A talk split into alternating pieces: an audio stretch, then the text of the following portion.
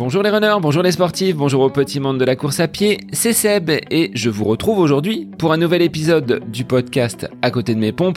Nous en sommes au numéro deux cent huit avec aujourd'hui un invité, un long format durant lequel je vais aller explorer l'envers du décor d'un athlète qui a accepté de se livrer à cet exercice du podcast. Et comme à chaque début d'épisode, je vous livre un petit peu de mon actualité sportive avec cette semaine l'arrivée de mes nouvelles semelles. Je les ai rodées après trois quatre séances, trois quatre footings. Je vais enfin pouvoir repartir de l'avant avec des sensations qui seront de toute façon bien meilleures. Elles étaient en fin de vie, deux mille cinq cents kilomètres au compteur, il était vraiment temps de les changer. Comme je vous l'avais indiqué sur les épisodes précédents, je n'aurai pas de dossard à accrocher sur cette fin d'année deux mille vingt-trois, ce qui ne sera pas le cas de mon invité du jour, en la personne de Félix Bour, qui, dans quelques heures maintenant du côté de Valence, tentera de décrocher son sésame pour les Jeux Olympiques de Paris deux mille vingt-quatre. Après un stage du côté de Font-Romeu, Félix est en pleine forme, peut-être la meilleure forme de sa carrière. À vingt-neuf ans, il vient de réaliser le quatrième meilleur chrono sur semi-marathon en une heure zéro zéro et trente-neuf secondes. Donc il affiche de belles ambitions pour cette course du côté de Valence à nouveau. Il tentera pour son deuxième marathon seulement de se rapprocher du chrono du sésame en deux heures huit minutes et dix secondes. Avec Félix, dans cet épisode, nous aborderons son quotidien de sportif de haut niveau. Il est même passé professionnel il y a quelques années pour se consacrer intégralement à cette pratique du sport en compétition. Il vous dévoilera quelques conseils, quelques astuces de sa préparation marathon et des raisons qui l'ont poussé à rejoindre le Centre national de Font-Romeu pour un stage de longue durée en altitude. Nous aborderons tous les aspects de l'entraînement, des chaussures, de la technologie, des data, en passant par l'alimentation et tout ce qui participe à une bonne récupération. Un grand merci à toi, Félix, de t'être rendu disponible pour l'enregistrement de ce podcast en écourtant un petit peu ta sieste. Je ne peux que te souhaiter de revenir avec ce sésame à l'issue de cette course de Valence, à laquelle prendront part des invités, mais aussi des auditeurs du podcast. Je salue donc Christelle, Vincent, Cédric, Daniel, accompagné d'Anaïs, mais également Johan. Il est donc temps pour moi de vous laisser en compagnie de Félix Bour, les yeux rivés vers Paris deux mille vingt-quatre. C'est le nouvel épisode du podcast À côté de mes pompes. Bonne écoute à vous. Bonjour Félix, sois le bienvenu sur le podcast À côté de mes pompes aujourd'hui. Alors je t'accueille en tant que sportif polyvalent parce que tu pratiques aussi bien la course à pied en cross, sur dix kilomètres route, sur la piste et prochainement sur euh, marathon pour euh, tenter d'aller chercher une qualification olympique. Alors sois le bienvenu sur le podcast À côté de mes pompes. Bah, bonjour à tous, merci beaucoup pour l'invitation et euh, bah, j'ai hâte de répondre à, à toutes vos questions. Alors Félix, est-ce que tu peux nous dire d'où tu viens et ce que tu as réalisé comme sport avant de briller sur, sur les pistes et en course à pied? Alors je suis originaire d'une petite ville en Meuse qui s'appelle Bar-le-Duc. Euh, initialement, euh, j'étais plutôt footballeur en fait et euh, j'étais en, en, en sport-études en fait au, au collège à, à Bar-le-Duc. Donc on avait des horaires un peu aménagés pour pouvoir euh, s'entraîner et, euh, et faire nos études. Et c'est ensuite grâce à l'U N S S euh, tout simplement que que j'ai commencé à pratiquer l'athlétisme euh, bah du coup en, en compétition entre euh, intercollèges et j'ai tout de suite eu de, de bons résultats euh, que ce soit en cross où j'ai été euh, champion de Meuse ou alors euh, sur piste où j'avais été champion de Meuse également euh, sur mille mètres où j'ai réalisé euh, deux minutes quarante-cinq en en minime donc euh, c'est un peu comme ça que j'ai été repéré en fait et que que je me suis lancé dans dans ce sport. Pas de regret de ne pas avoir poursuivi dans une carrière de, de footballeur parce que sur le poste que tu occupais en tant que latéral, bah, il n'y a pas beaucoup de candidats, notamment là aujourd'hui en, en équipe de France. non, non, pas du tout. Non, j'ai vraiment pas le niveau, je pense, pour atteindre de toute façon le, le monde professionnel. euh, j'étais j'étais bon en fait, tout simplement parce que j'avais des qualités, je pense, d'endurance naturelle, et euh, et c'est vrai que sur le côté, ça me permettait de faire un peu la navette et, et de monter centré et de redescendre, défendre à chaque fois. C'est un avantage que que tout le monde a pas. Mais euh, c'est vrai que techniquement, j'étais quand même euh, un cran en dessous des meilleurs, donc euh, ça aurait été compliqué dans tous les cas de de devenir professionnel dans le monde du football, je pense. Suite à cette découverte de l'athlétisme, des courses de fond par le biais de, de l'U N S S, comment tu as gravi, on va dire, les échelons? Est-ce que tu t'es rapproché d'un club très rapidement pour, pour faire tes gammes? Est-ce que tu as eu une pratique un petit peu plus individuelle avant d'être repéré, découvert? Quel a été ton parcours sur ces premières années au niveau de la course à pied? Euh, non, mais en fait, j'ai tout de suite été pris en, en charge, enfin pris en main, on va dire, par un entraîneur euh, du club de Bar-le-Duc qui s'appelle Michel Poitel. Un, vraiment un super entraîneur euh, qui, qui qui qui est passionné et qui m'a donné, euh, qui m'a transmis justement cette, cette passion, qui m'a expliqué qu'il fallait que que je prenne mon temps, que que j'étais jeune, qu'il fallait pas griller les étapes, et que si je voulais vraiment faire une carrière euh, de haut niveau dans en athlétisme, qu'il fallait que bah que je m'entraîne de plus en plus progressivement. Et du coup, ça m'a permis de de faire mes classes sans me dégoûter, et comme tu disais aussi de de toucher un peu à tout, que ce soit le cross, la piste et la route, et ce qui permettait aussi euh, bah mentalement de de pas se lasser du, d'une discipline. Et et justement, moi, ça a toujours été un peu mon délire, hein, de passer d'une d'une discipline à l'autre, euh, et d'essayer de prendre euh, du plaisir euh, sur, sur chaque euh, sur sur sur euh, sur toutes les surfaces en fait, que ce soit sur le tartan, sur la piste, sur la route ou en cross dans la boue. J'ai toujours essayé de prendre un maximum de plaisir dans chaque épreuve, quoi. Et est-ce qu'il y a une saisonnalité de ces différents revêtements? On voit souvent les sportifs commencer la saison par les crosses pour asseoir un petit peu le, le foncier et l'endurance, et derrière passer sur le tartan avant de revenir sur cette fin d'année, l'automne et le début d'hiver sur des courses un petit peu plus longues. Est-ce que tu fonctionnes comme ça pour organiser ta planification annuelle? À l'époque, oui, parce que j'ai vite été sacré champion de France de cross. Dès ma deuxième année, j'ai gagné le championnat de France à Paris-le-Monial. Donc l'année suivante, je me suis dirigé vers les sélections pour les championnats d'Europe qui ont qui ont lieu à chaque fois à l'automne. Et avec les championnats d'Europe qui sont euh, début décembre à chaque fois, donc euh, c'est vrai que j'ai pas j'ai participé six fois aux, aux Europes de cross, donc euh, c'est devenu un peu une habitude euh, dans mon planning annuel. Et derrière, il y avait aussi la saison de cross à assurer euh, entre janvier et, et mars avec euh, avec mon club et euh, ou une équipe, justement, parce qu'on a souvent été qualifié aussi par équipe. Donc ça a toujours été un objectif euh, dans ma saison, euh, les crosses, que ce soit au niveau des championnats d'Europe ou, ou des championnats de France. Et j'ai toujours pris beaucoup de plaisir à, à les pratiquer et à tenter d'aller chercher euh, des médailles euh, à chaque fois. Donc euh, c'est vrai que là, ça c'est un peu, euh, j'en fais un peu moins parce que maintenant c'est vrai qu'à l'automne je fais plus de la route vu que je me suis dirigé sur le sur le marathon. Mais euh, mais ouais, ça ça ça me manque quand même un peu, et, euh, et je regarde toujours quand même les, les championnats d'Europe de cross à la télé quand j'ai pas la chance de pouvoir y participer, quoi. Qu'est-ce qui est si différent dans cette pratique du cross que tu ne retrouves pas sur le bitume ou sur le tartan? Bah déjà, il y a pas de il y a pas de chrono, quoi. Je veux dire, euh, là c'est vraiment tu tu tu te bagarres pour faire la meilleure place possible. Euh, après, il y a des des parcours qui peuvent t'avantager ou des parcours qui peuvent te désavantager, mais ce qui compte, c'est vraiment euh, se dépasser mentalement, aller euh, aller chercher euh, jusqu'au plus profond de soi-même pour euh, pour chercher la meilleure place possible, et des fois se bagarrer pour pour faire dix-neuvième, dix-huitième, aussi bien que cent cinquantième, cent cinquante-sixième. C'est vraiment aller au bout de l'effort et le dépassement de soi, quoi, tout simplement. Mais vraiment en oubliant cette notion de chrono qu'on a un peu dans toutes les autres disciplines, quoi.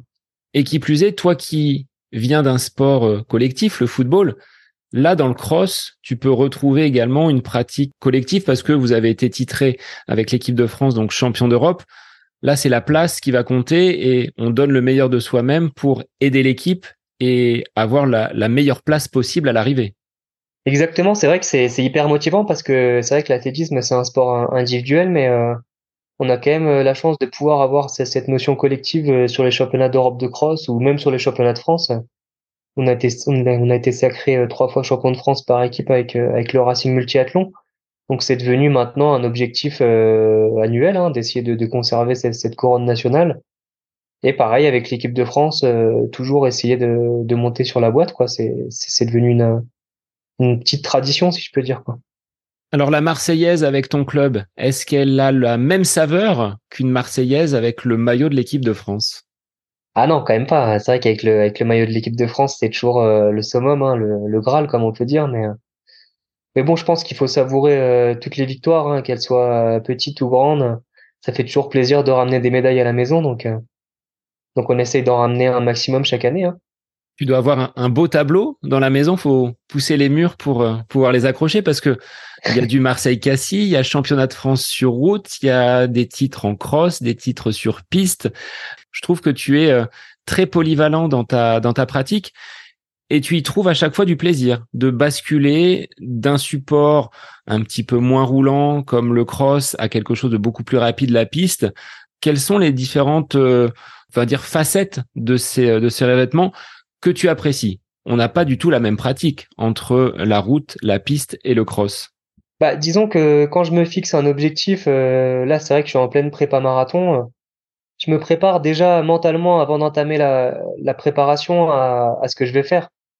Et euh, j'essaie toujours de, euh, bah de, d'aller chercher mon plaisir vraiment dans les séances clés, quoi.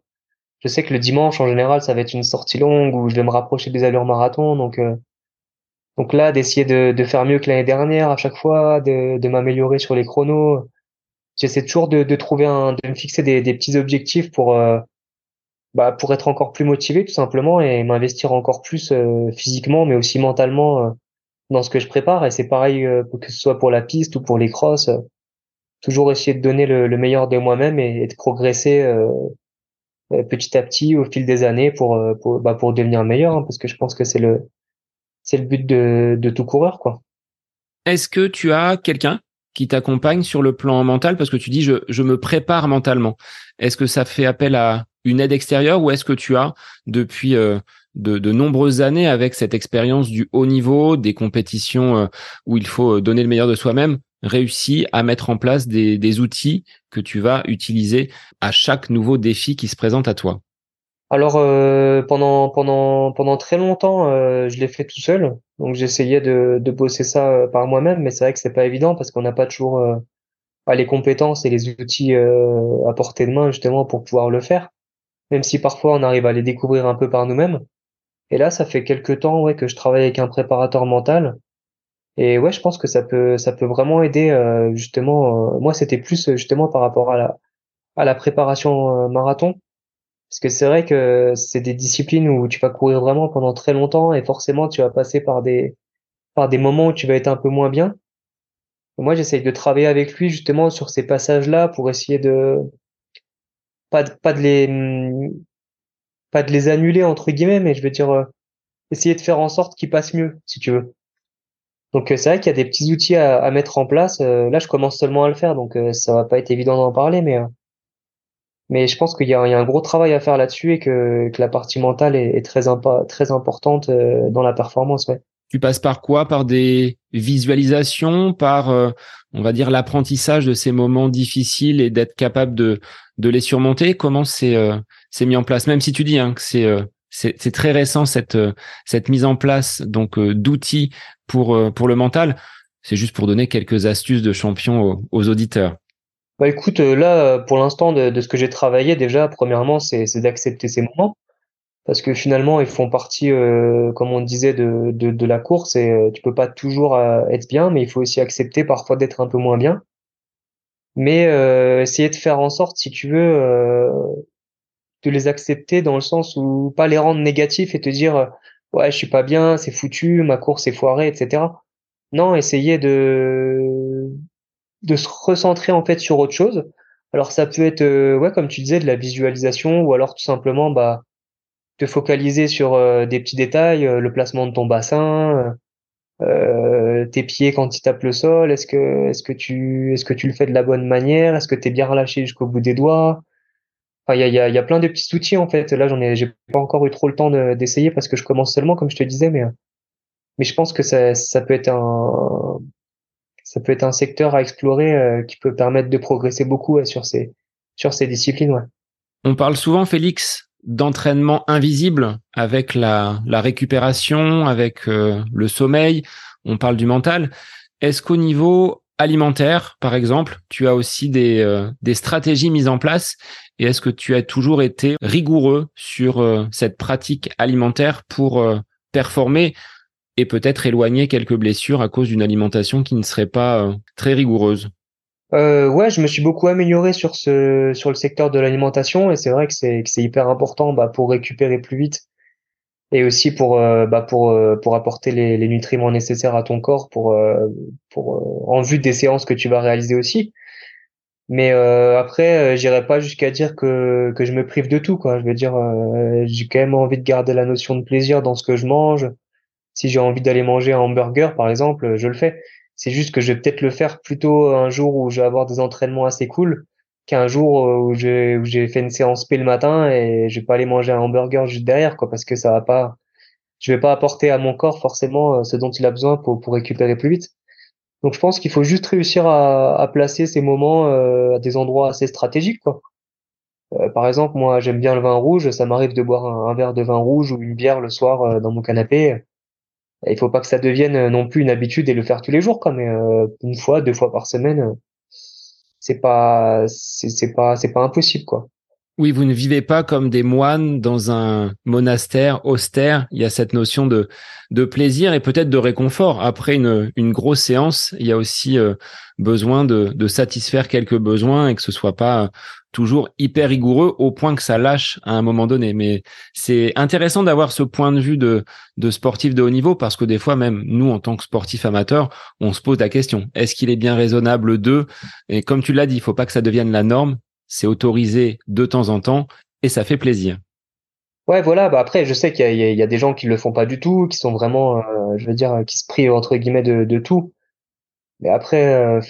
voilà, moi c'est c'est pas mon délire quoi, je veux dire je préfère prendre du plaisir, vivre comme comme, comme j'ai envie de le faire sans faire d'excès quoi. En termes d'organisation, une journée, une semaine type, ça représente euh, combien d'heures de sport, combien de combien de séances? Bah alors là euh, c'est vrai que comme t'as, comme tu l'as dit, vu que je suis un coureur assez polyvalent, ça va vraiment dépendre de de ce que je prépare. Euh, là autant euh, pour la prépa marathon, euh, je vais atteindre des des kilométrages hebdomadaires euh, autour des cent quatre-vingts, cent quatre-vingt-dix kilomètres par semaine. Donc, euh, ça va représenter peut-être douze, treize heures de course à pied dans la semaine. Euh, il va y avoir deux séances de musculation. Donc, euh, ça rajoute encore euh, de la fatigue. Euh, j'aime bien mettre du vélo aussi un petit peu. Donc, on va dire, allez, euh, quatre-vingts, cent kilomètres de vélo euh, dans la semaine en complément. Donc, c'est vrai que ça représente vraiment des, des grosses semaines. Mais pour une prépa de dix mille mètres, par exemple, où tu vas faire beaucoup plus de qualité sur la piste, Euh, finalement, ton kilométrage, il va être beaucoup moins important. On va plus être autour des cent trente, cent quarante kilomètres par semaine. Donc, ça dépend vraiment de, de ce que je vais préparer et, ouais, c'est, c'est hyper variable, quoi. Pour la partie musculation dans ton entraînement, est-ce que tu mets du poids? C'est-à-dire, est-ce que tu es sur des charges relativement lourdes ou est-ce qu'on est vraiment sur de l'élasticité avec des, euh, des séries qui vont peut-être être un petit peu plus longues, mais avec des poids un petit peu moindres?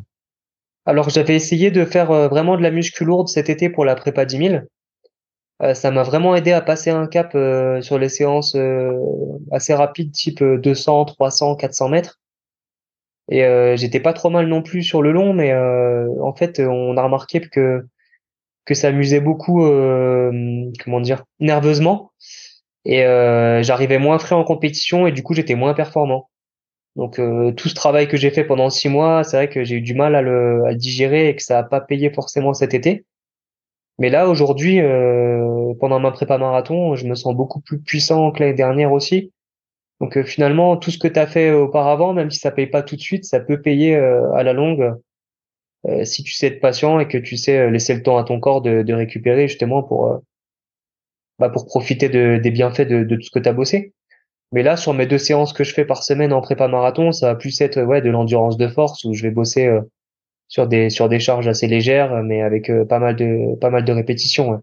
Parce que tu sais, les coureurs n'aiment pas faire du renfort ou de la musculation. Ils ont peur de prendre trop de muscles et d'être euh, moins légers. Alors, est-ce que tu peux apporter quelques éléments sur euh, cette euh, cet aspect-là?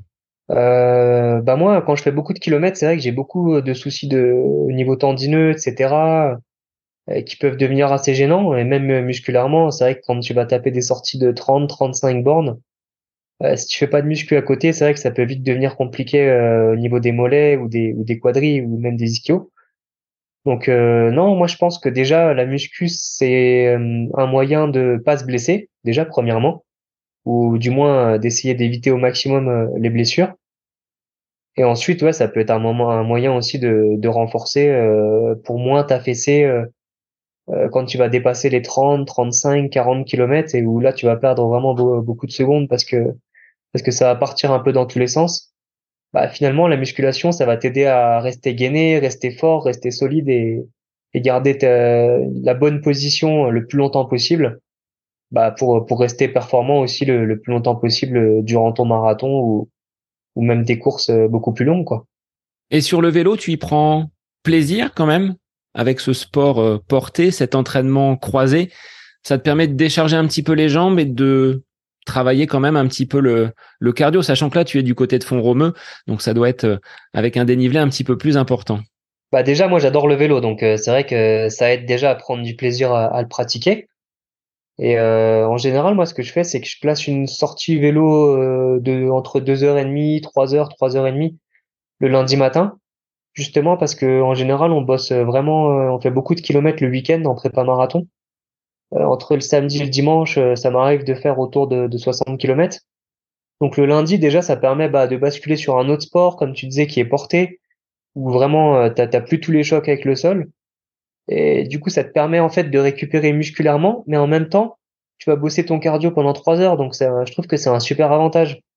Donc plutôt que de remettre une sortie course à pied le lundi matin, bah je préfère aller faire du vélo un peu plus long et et voilà, prendre du plaisir, hein. C'est une allure cool, je reste sur petit plateau, je mouline, et ça me permet vraiment de récupérer du bloc du week-end, quoi.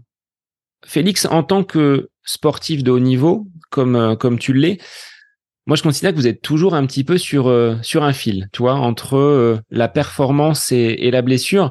Ce qui va me surprendre, c'est cette faculté que vous avez à connaître votre corps et à ne pas basculer d'un côté ou de l'autre. Est-ce que tu le ressens ? Par exemple, tu disais tout à l'heure, je suis sujet aux lésions peut-être tendineuses ou musculaires. Est-ce que tu arrives quand même à réguler donc ces, euh, ces allures, ce volume d'entraînement pour ne pas tomber dans une blessure qui t'handicaperait et qui te ferait être à l'arrêt pendant de nombreuses semaines ? Est-ce que vous arrivez à le percevoir, toi, en tant que, en tant que champion ? Oui, bien sûr. Après, euh, c'est sûr que par expérience, euh, quand tu commences à avoir des douleurs euh, qu'on appelle chroniques, donc euh, qui restent pendant plusieurs jours, plusieurs semaines, bah forcément, au bout d'un moment, il faut essayer de trouver des solutions, hein, que ce soit au niveau euh, médical ou ou même euh, ça peut être tout simplement euh, insister un peu plus sur les étirements, sur la récupération invisible. Moi, je sais que j'ai la chance d'avoir euh, un pistolet de massage, des bottes de, de pressothérapie, un complexe. Donc c'est des petites choses qu'on va rajouter qui vont permettre de limiter l'impact des blessures ou alors de les éviter au maximum, quoi. Mais euh, après, comme tu disais, il y a aussi tout ce qui est alimentation, hydratation, euh, vraiment mettre l'accent là-dessus euh, dans, le, dans, dans les périodes importantes où tu vas solliciter ton corps plus que d'habitude. C'est, c'est hyper important pour éviter euh, ce type de petits soucis, quoi. Qu'est-ce qu'on met dans une assiette de Félix une fois qu'on a fait une, une grosse séance ? Pour bien récupérer, quelles sont finalement tes, euh, tes grandes lignes sur le plan euh, alimentaire pour euh, bah, que les auditeurs sachent un petit peu euh, ce que l'on consomme quand on réalise de belles performances comme les tiennes? Alors après une grosse séance, je vais plutôt avoir tendance à recharger un peu avec des glucides, euh, mais plutôt du riz ou alors euh, des pommes de terre. Euh, j'essaie toujours de garder une source légumineuse à côté, de faire une petite salade. Euh, Alors c'est moi en général, je sais que j'aime bien la mâche, donc euh, je vais prendre par exemple de la mâche avec des tomates cerises, des oignons rouges, me faire un petit mélange comme ça. Après il y a des huiles qui sont pas mal aussi pour éviter les, les inflammations. Donc il y a l'huile de lin, euh, l'huile de noix, euh, ça c'est des trucs qui sont vachement chargés en oméga trois, donc qui sont intéressants euh, pour éviter euh, tous les petits soucis tendineux. Donc en général j'utilise ces, ces huiles-là avec euh, avec l'huile d'olive aussi que j'utilise pas mal. Un peu de vinaigre balsamique, euh, et ensuite, ouais, comme je te disais, une assiette où je vais recharger en glucides avec du riz ou des pommes de terre, de préférence après les, les grosses séances, et euh, une source de protéines. Alors après, ça peut être euh, bah, viande blanche, viande rouge, peu importe. Hein, là, là-dessus, j'ai pas de, même si je mange peut-être un peu plus de poisson et de viande blanche, j'essaie quand même de garder euh, au moins deux fois par semaine euh, de la viande rouge. Et, euh, et voilà, hein, tout simplement. Après, un petit yaourt, un petit peu de fromage. Enfin, j'essaie d'apporter le, un maximum euh, ce que mon corps a besoin, quoi.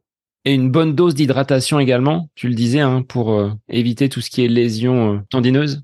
J'aime bien mettre de prendre de la ceinture avec du jus de raisin ou euh, des trucs un peu comme ça, quoi. La ceinture, enfin moi personnellement j'aime bien, mais c'est vrai qu'il y a des gens que ça dérange un peu au niveau du goût parce que c'est c'est assez salé. Et c'est vrai que couper avec du jus de raisin, ça passe quand même beaucoup mieux. Donc en général, je mets un tiers de jus de raisin puis le reste de, de ceinture, quoi. Sur une journée type, comment tu fonctionnes? C'est des entraînements qui se passent le matin, de bonne heure, à jeun.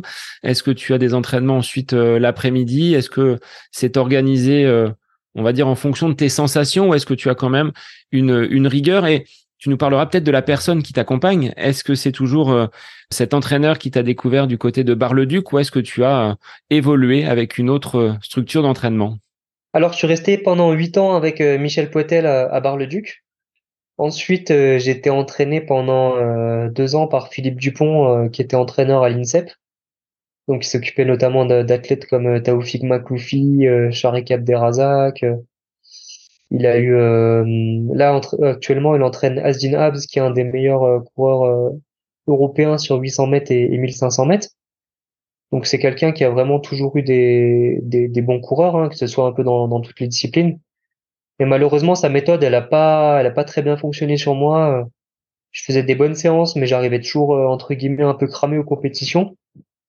Donc, ça a pas payé pendant les deux ans où j'étais avec lui, mais euh, j'ai rencontré, là, depuis trois ans, un entraîneur euh, qui est originaire de Fréjus, qui s'appelle Stéphane Valenti, qui était athlète aussi, lui, euh, vu qu'il a gagné le championnat de France de cross à Vittel euh, en master il y a, il y a quatre ans. Et du coup, euh, ça a tout de suite euh, matché entre lui et moi. Euh, les, les entraînements m'ont plu. Ça a super bien marché. Donc, euh, j'ai battu depuis euh, bah, tous mes records euh, du trois mille mètres jusqu'au marathon avec lui. Donc, euh, vraiment, je prends mon pied avec sa méthode d'entraînement. Et, euh, et non, ça se passe super bien. Donc, euh, bah, j'espère qu'on va continuer à, à progresser euh, sur marathon déjà cette année. Et puis, euh, aussi sur dix mille mètres l'été prochain. Mais en général, ouais, les entraînements, on va dire, c'est entre... Euh, ça varie selon les semaines, mais on va dire dans les gros blocs, c'est entre neuf et onze entraînements par semaine. Donc c'est vrai qu'il y a pas mal de jours où je double, donc où je m'entraîne le matin et, et l'après-midi. Alors le, la seule règle un petit peu, c'est essayer d'espacer, on va dire, de au moins six, six heures minimum les, les deux entraînements, quoi, pour avoir le temps de se reposer, de récupérer, de bien manger, et cetera, avant de, avant de repartir au charbon, quoi. Est-ce que la sieste fait partie de ton plan d'entraînement en début d'après-midi? Ouais, alors euh, à chaque fois que je double, déjà, je fais la sieste, ça c'est ça c'est permanent.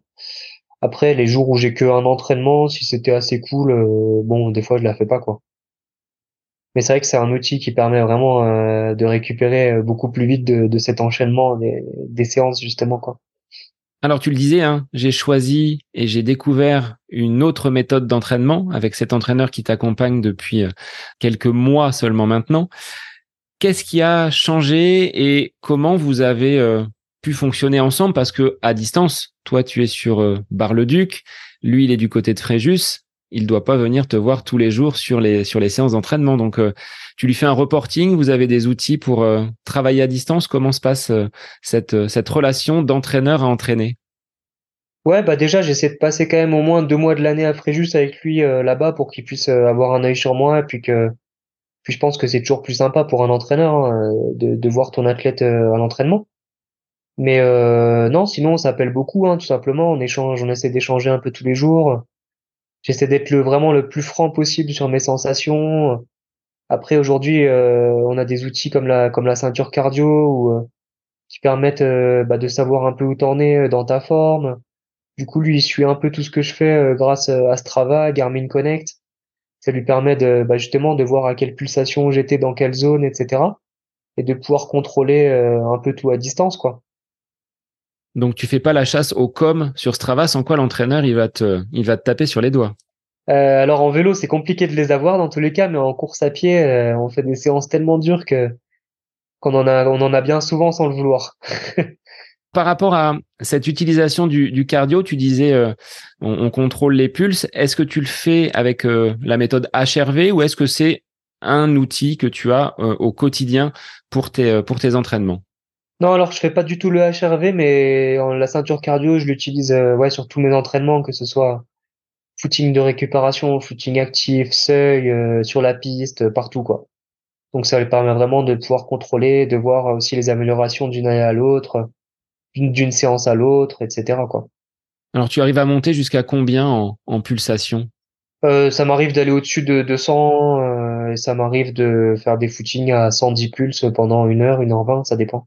Donc ça, c'est un facteur de, de bonne forme. Tu sens que si les pulsations sont relativement basses ou si ça monte très très haut, c'est que Félix est en pleine forme à, à l'approche d'une compétition. Ouais, bah disons qu'autant les sensations, euh, c'est un peu aléatoire, autant les pulsations, euh, c'est lié au cœur, donc euh, ça ment pas, quoi. Et ça permet vraiment, bah déjà, tu vois, là, par exemple, je suis en altitude, euh, forcément, tu peux pas travailler la même allure que tu bosses en bas, donc euh, ça permet de, de pouvoir euh, bah, avoir un petit outil pour euh, comparatif, quoi, tout simplement. Hein. Essayer de pas se tromper dans les allures euh, que, que tu fais ici ou en bas, quoi. Dans l'articulation de ton plan d'entraînement, de ta saison, d'intégrer ces stages en altitude, c'est quelque chose d'indispensable pour toi, d'aller chercher justement les, les globules dans, dans ces montagnes du côté de, de Font-Romeu ou ailleurs, hein, peut-être. C'est euh, des, des bénéfices que tu vas en tirer quand tu vas redescendre en plaine. Ouais, c'est sûr, c'est, c'est, c'est quelque chose qui permet de, d'avoir un avantage déjà euh, sur les coureurs qui s'entraînent euh, seulement en plaine. Donc euh, c'est, c'est intéressant de l'utiliser, surtout quand on a la chance de pouvoir le faire, quand on a euh, quand on est sportif professionnel et que qu'on a que ça à faire de sa journée, ce serait bête de rester. Enfin moi, à la, à la base, j'habite à Reims, donc c'est vrai que là-bas, j'ai des bonnes conditions aussi d'entraînement. Je veux dire, il y a, il y a le CREPS, et cetera. Donc j'ai tout ce qu'il faut au niveau de la structure pour être dans des super conditions, mais c'est vrai qu'il manque quand même l'altitude, quoi. Donc après, euh, bon, il faut pas non plus euh, y aller tout le temps, tout le temps, mais euh, moi j'aime bien faire au moins ouais deux, trois stages dans l'année de, de trois semaines, quoi. C'est sympa aussi parce que tu changes de, d'environnement, tu changes de, de parcours d'entraînement. Donc, euh, mentalement, ça fait du bien aussi, quoi. Et est-ce que tu retrouves des partenaires de l'équipe de France qui sont eux également en stage, euh, peut-être sur des périodes communes avec toi? Oui, oui, bien sûr. Bah, là, actuellement, euh, à Font-Romeu, il y a Johan Durand, euh, il y a Yann Schrub, donc euh, médaillé européen sur dix mille mètres. Il y a Mehdi Frère qui a, qui a déjà réalisé deux huit sur marathon. Euh, Non, non, il y a, il y a vraiment, on va dire, une, une quinzaine d'athlètes là de, de haut niveau. Donc, ça nous permet aussi de, de mettre des séances en commun et, et c'est aussi quelque chose qui permet de, de progresser aussi, quoi.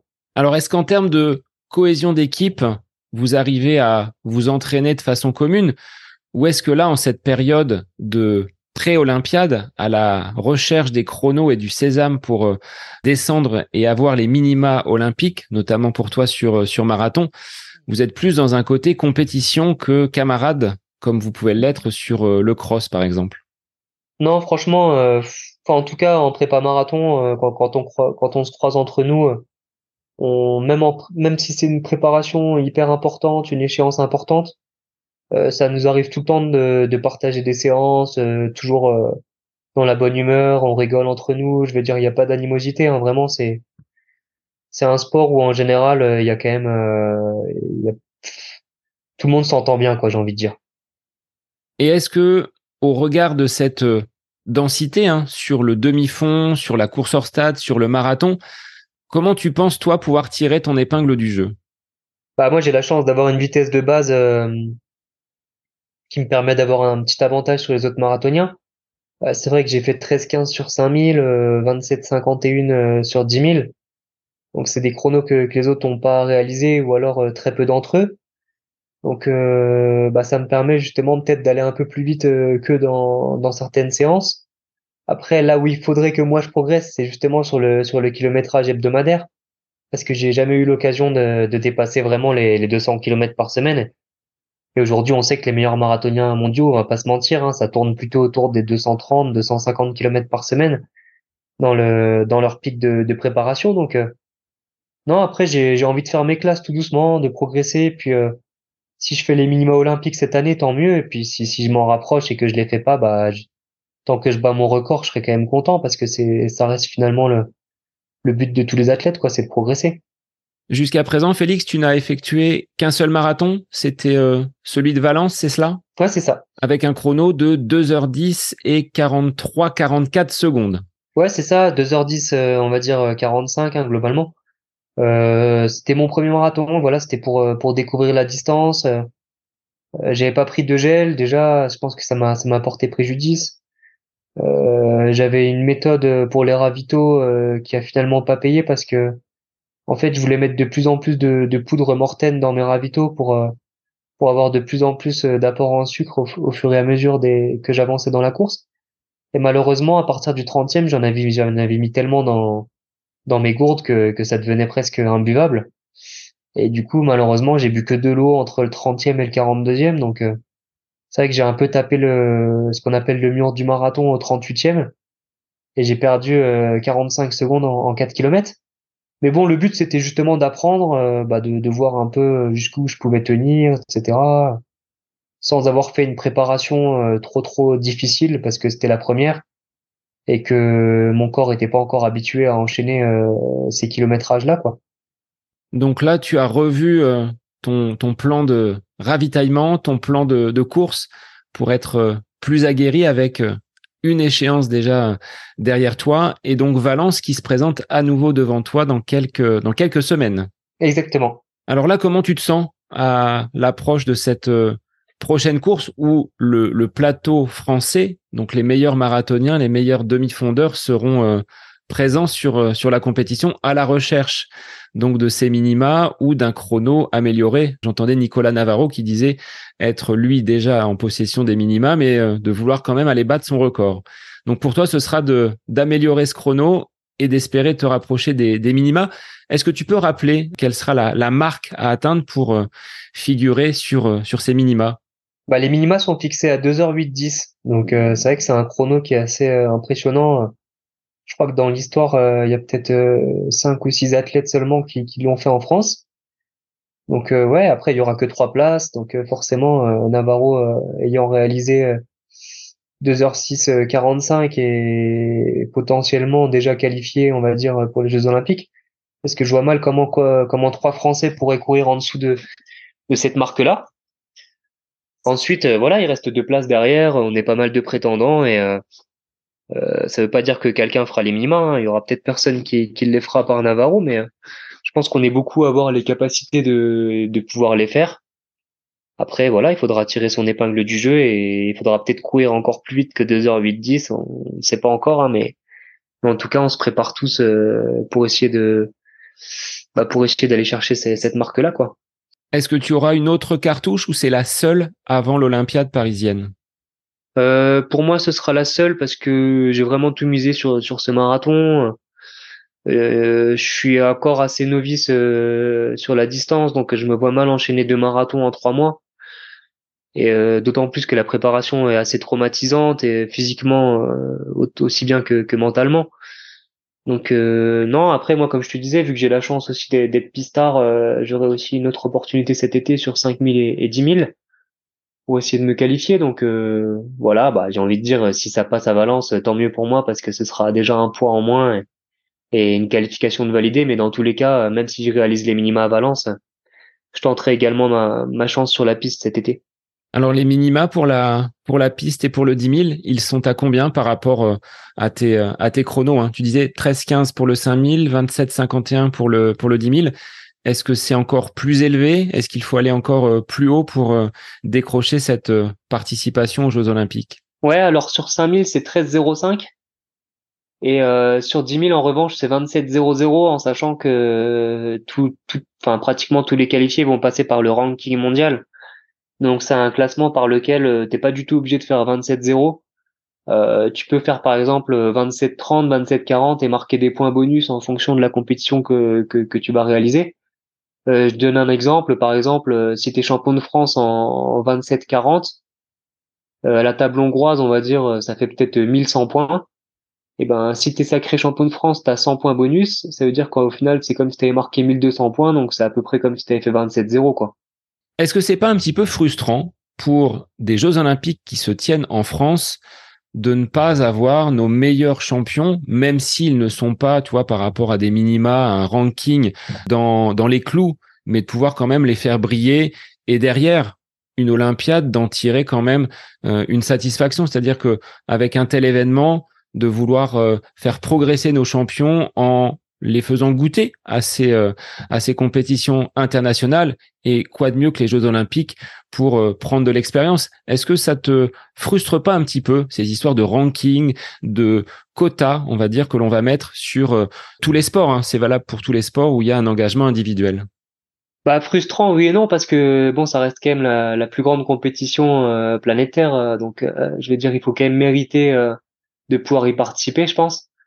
Après, euh, c'est vrai que je pense que, que les minima qui sont fa- qui sont fixés, malheureusement, favorisent euh, vachement quand même euh, le dopage, hein, j'ai envie de dire. euh, vingt-sept zéro dans le monde, il y en a six qui l'ont fait l'année dernière, donc euh, à un moment donné, euh, si on se base sur des temps que font des mecs euh, potentiellement dopés, bah derrière, euh, c'est compliqué euh, quand t'es clean de, de pouvoir rivaliser avec ces mecs-là.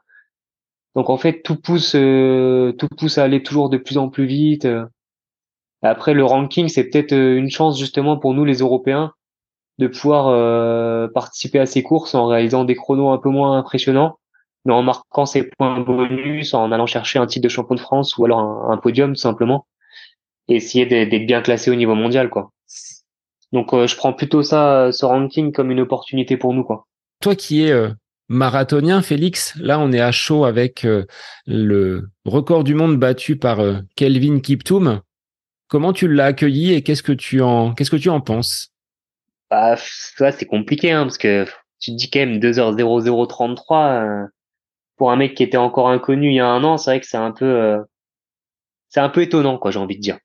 Sachant qu'on l'a vu arriver dans les rues de Chicago, les bras levés, euh, il était encore euh, relativement frais. C'est du moins ce que je me suis dit. Je dis pour une personne. Alors moi, j'ai jamais fait de marathon, hein.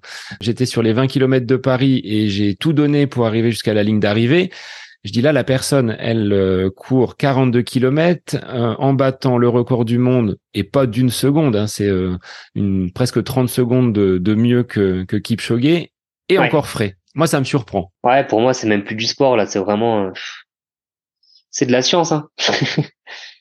Après, faire deux heures trente-trois en finissant en vingt-sept cinquante-deux le, le dernier dix kilomètres, c'est, euh, il ferait presque passer Kipchoge pour un amateur, quoi, si j'ai envie de dire. Mais après, voilà, c'est comme ça, hein, c'est toujours euh, toujours plus impressionnant, hein, c'est c'est pour ça, je pense qu'il faut, enfin, à notre niveau, on regarde plus trop justement ce qui se passe à ce niveau-là. On essaie de se concentrer sur nos propres performances et sur ce qu'on est capable de faire, et, et on essaie d'évoluer, d'évoluer bah le, le plus clean possible, et euh, de, de de prendre de continuer à prendre du plaisir, et et voilà, ça reste quand même du sport, donc euh, c'est ça reste le, le but premier, quoi, à la base. Tu parlais justement de de la science. Est-ce qu'au niveau de la fédération, vous avez des euh, data analystes, des scientistes qui peuvent vous apporter un petit plus dans l'entraînement, ou est-ce que, comme l'ont déjà proféré et évoqué certains champions, vous êtes un petit peu livré à vous-même sur ces préparations, sur ce stage, hein, que tu mènes à Font-Romeu? Est-ce que vous avez croisé des gens qui euh, font partie de l'encadrement, on va dire, fédéral? Alors, j'ai justement posé la question à la fédération euh, en amont de mon stage à, à Font-Romeu, justement, parce que ça m'intéressait beaucoup de d'avoir l'avis d'un sport scientist sur l'entraînement en altitude, les, les allures auxquelles il faudrait que je cours, et cetera. Et on m'a répondu que que celui de la fédération ne travaillait qu'avec les athlètes du cercle un et deux, donc en gros les athlètes qui sont déjà médaillés européens ou mondiaux, et que les autres ne pouvaient pas bénéficier de... bah, de son expérience, quoi. Du coup, moi, j'en ai trouvé un qui est très bien, qui bosse au CREPS de, de Font-Romeu. Donc, euh, on a fait pas mal de tests ensemble. Euh, voilà, c'est un protocole euh, sur sept ou huit séances. Mais euh, ça m'a, ça m'a énormément appris euh, sur moi-même, et, et des informations qui vont m'être utiles euh, pour la prépa marathon. Et euh, voilà, après, c'est vrai que c'est c'est quelque chose que que j'ai dû faire par moi-même, mais qui a pas été mis en place par par la fédération, quoi. Donc c'est un, c'est un peu dommage, surtout euh, bah moins d'un an d'un d'une Olympiade à Paris. euh, c'est c'est c'est dommage quand même qu'ils aident pas plus les athlètes à ce niveau-là, parce que ça permet de bah d'avoir des informations qui peuvent être hyper hyper importantes, et et assez fa- facilement finalement, parce qu'en France on a beaucoup de matériel pour pour permettre de mesurer plein plein de choses qui peuvent nous être utiles euh, le jour du marathon, mais aussi lors de la préparation. Et euh, ouais, c'est, c'est vrai que c'est un peu dommage, quoi, que, qu'ils mettent pas ça en place, quoi. Tu disais au niveau de l'altitude, tu as mis un, un protocole en place entre de la course en plaine, comme tu as l'habitude de, de réaliser, et l'altitude.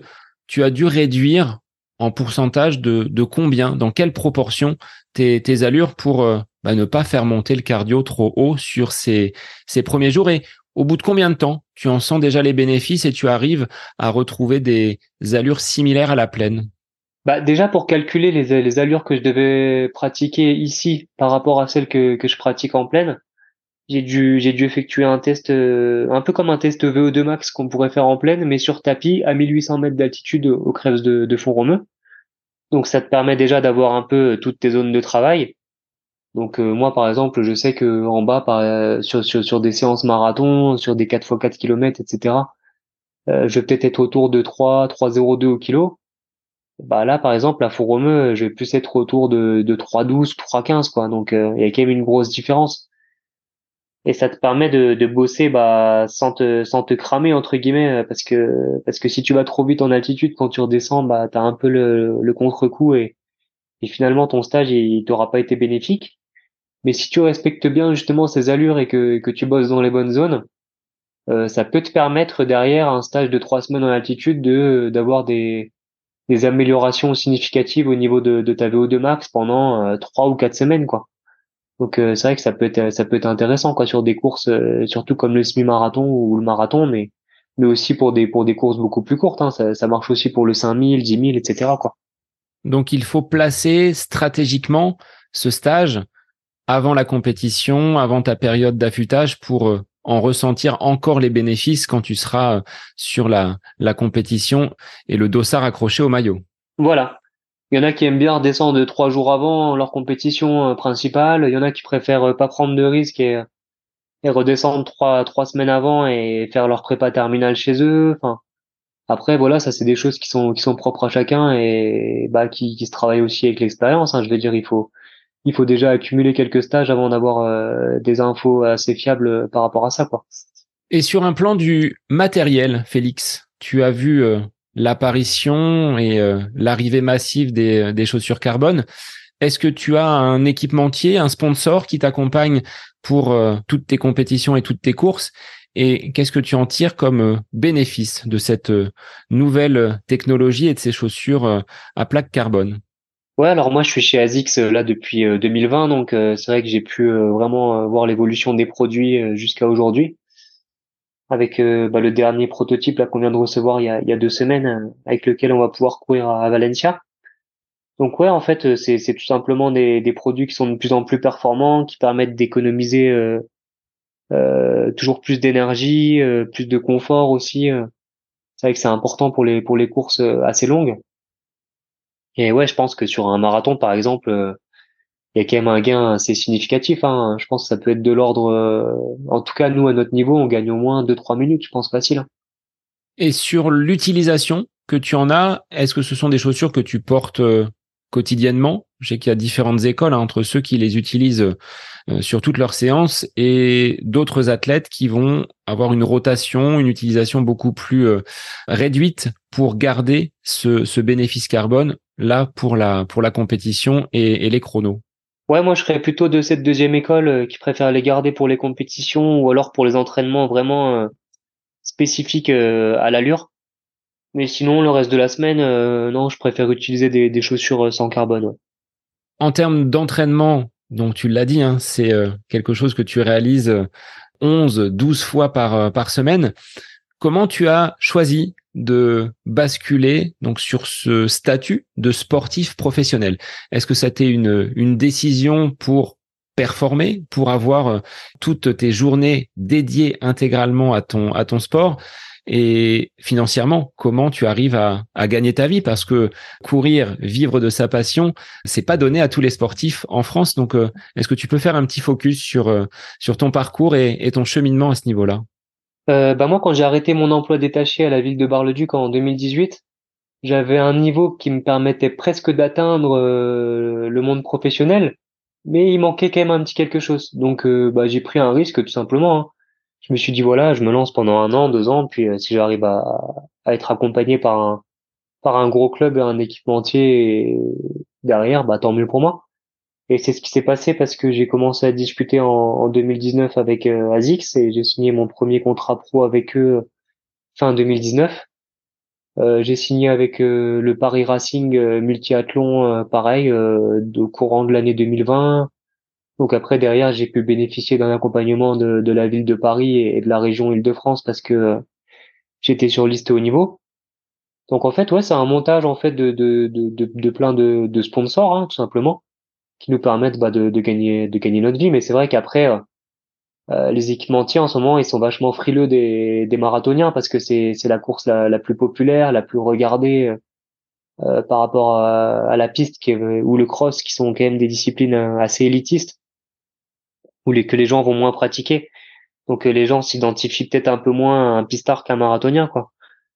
Et non, c'est vrai que ça m'a permis de signer des contrats qui sont qui sont qui sont vraiment bien et qui me qui me permettent de, de bien gagner ma vie aujourd'hui. Mais mais c'est vrai que ça n'a pas été facile les deux premières années parce qu'il a fallu que que je fasse mes preuves et que je passe ce petit cap qui me permette bah de de devenir professionnel.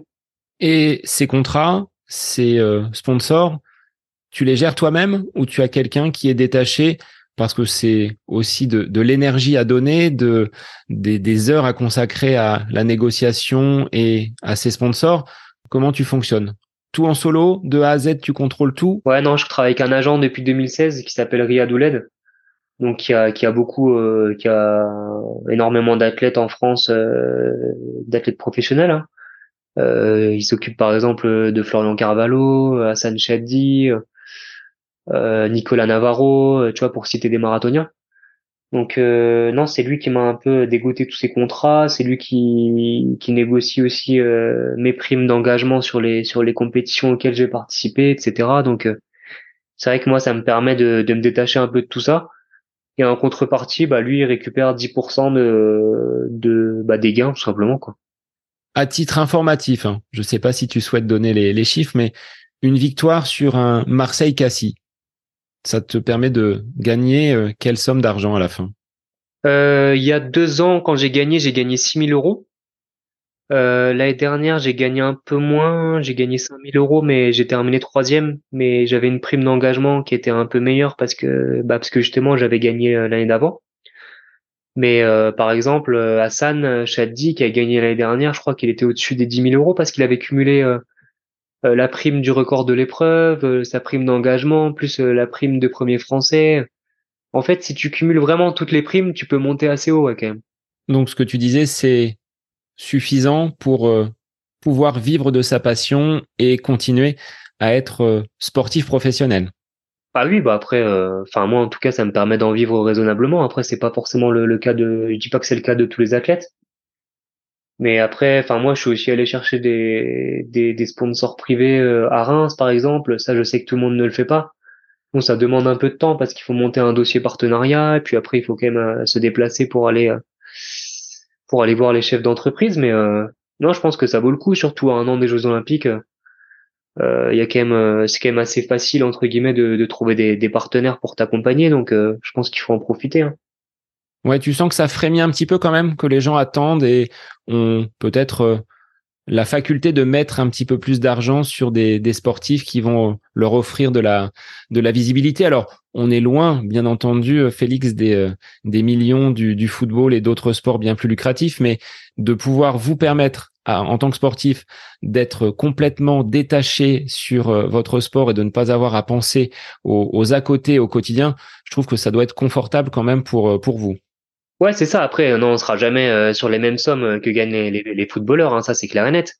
Mais euh, non, après, je veux dire, euh, moi c'est un sport, je suis passionné, euh, je, je suis super content d'aller courir tous les jours, euh, que ce soit que ce soit mon métier.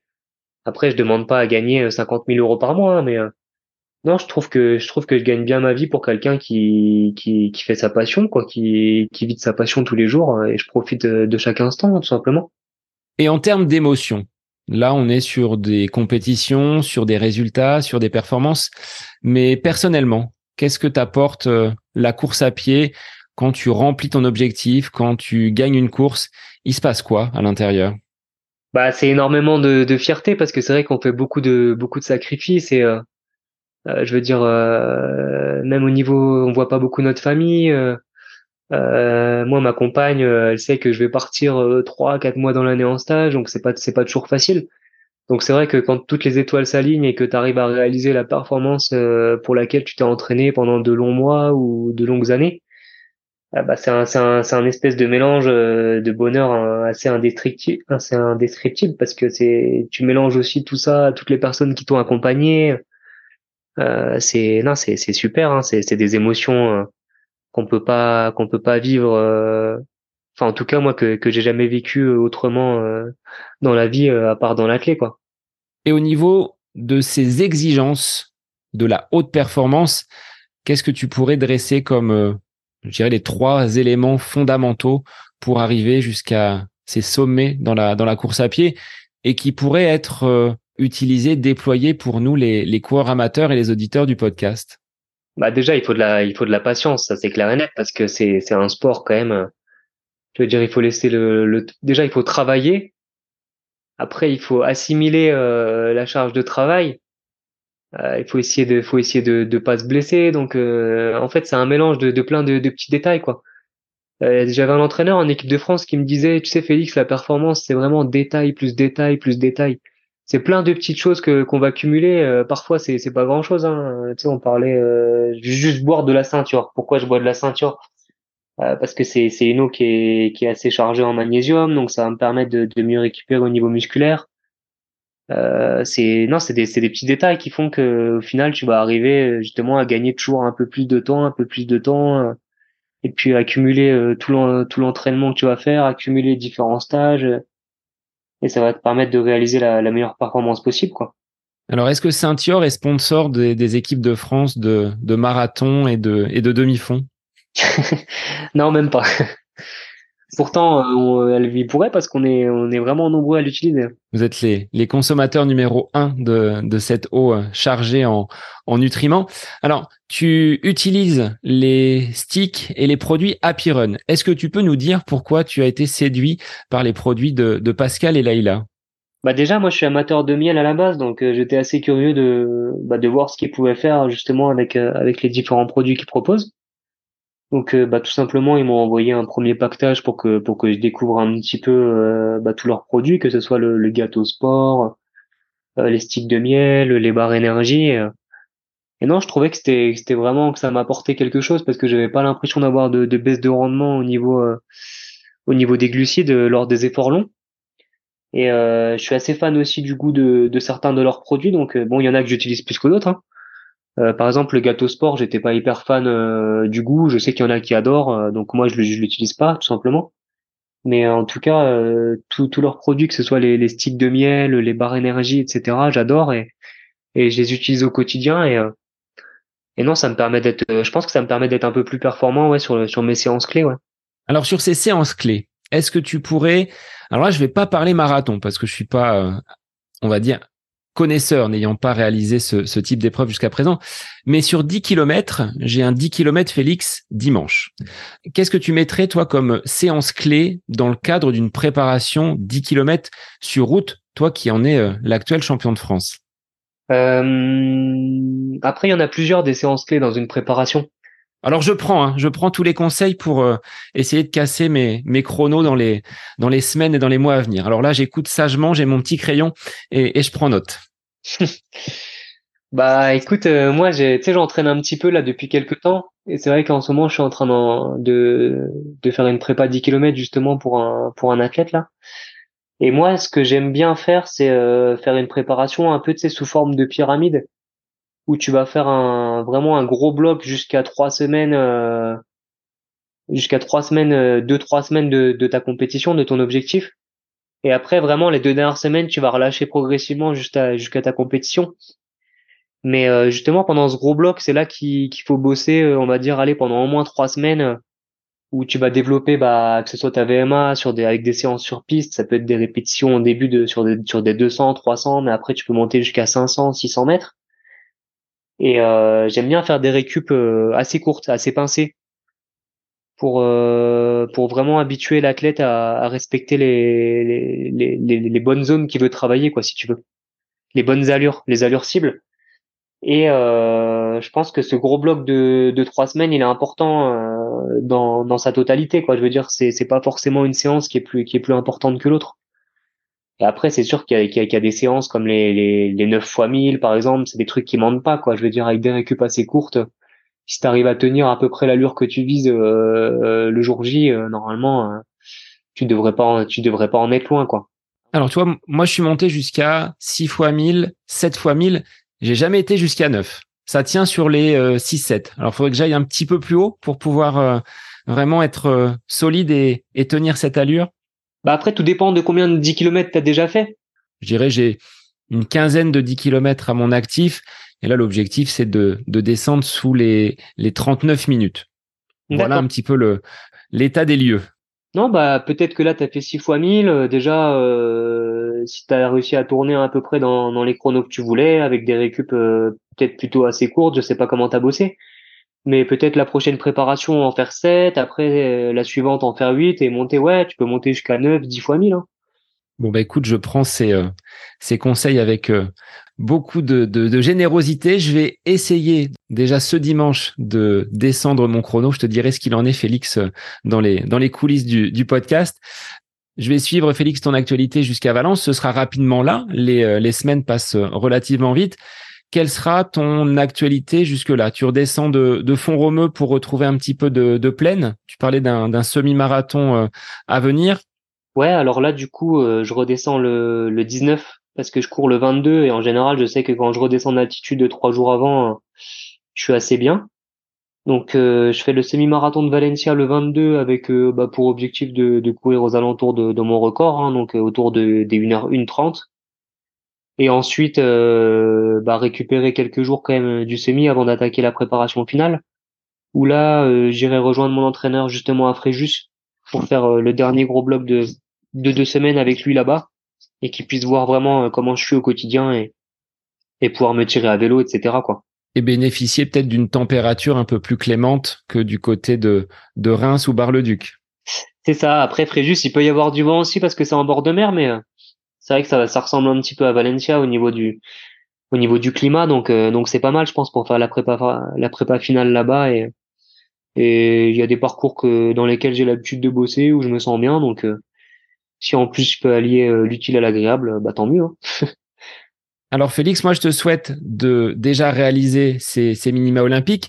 Si tu ne réalisais pas ces minima, donc objectif piste avec euh, potentiellement d'autres euh, d'autres cartouches, quelle sera finalement euh, ta stratégie jusqu'à euh, Paris deux mille vingt-quatre?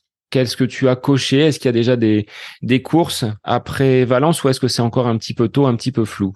Non, pour l'instant, je suis vraiment focus sur le sur le marathon. Euh, j'essaie de pas trop me disperser et vraiment de, de penser qu'à ça.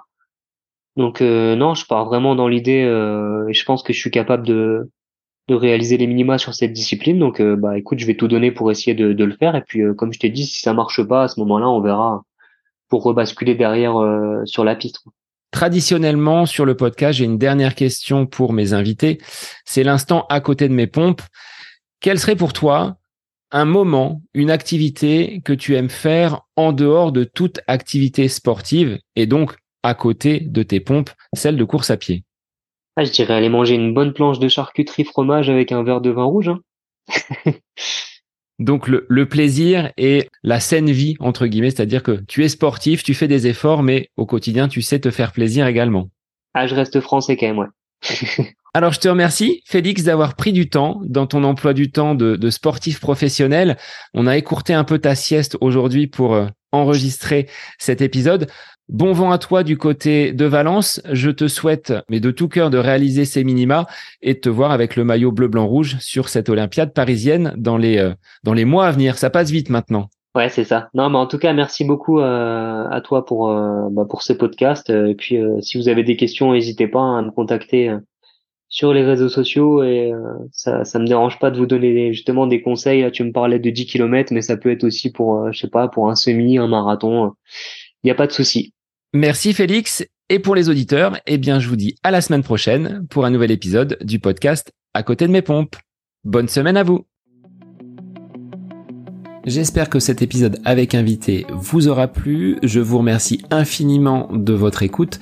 Pour euh, faire remonter le podcast dans les classements, je vous invite à laisser une petite évaluation sur Apple Podcast, cinq étoiles, un petit commentaire, ça me fera énormément plaisir et vous permettrez au podcast d'être remonté, diffusé, euh, déployé sur euh, ces différentes plateformes de façon euh, bah, plus importante encore qu'il n'est actuellement. Et puis je vous invite à me retrouver sur les différents réseaux, hein, euh, Facebook, Instagram. Laissez votre petit message, votre commentaire, ça me fait plaisir d'échanger avec vous. Si vous avez des questions, si vous voulez euh, voilà, échanger sur quelconque sujet en lien avec la course à pied, mais pas que, parce que le sport c'est une philosophie de vie et c'est une passion qui nous anime de façon commune, donc n'hésitez pas à venir échanger avec moi. Sur ce, je vous souhaite une bonne fin de semaine, un bon week-end et je vous dis à la semaine prochaine pour un nouvel épisode du podcast À Côté de mes Pompes.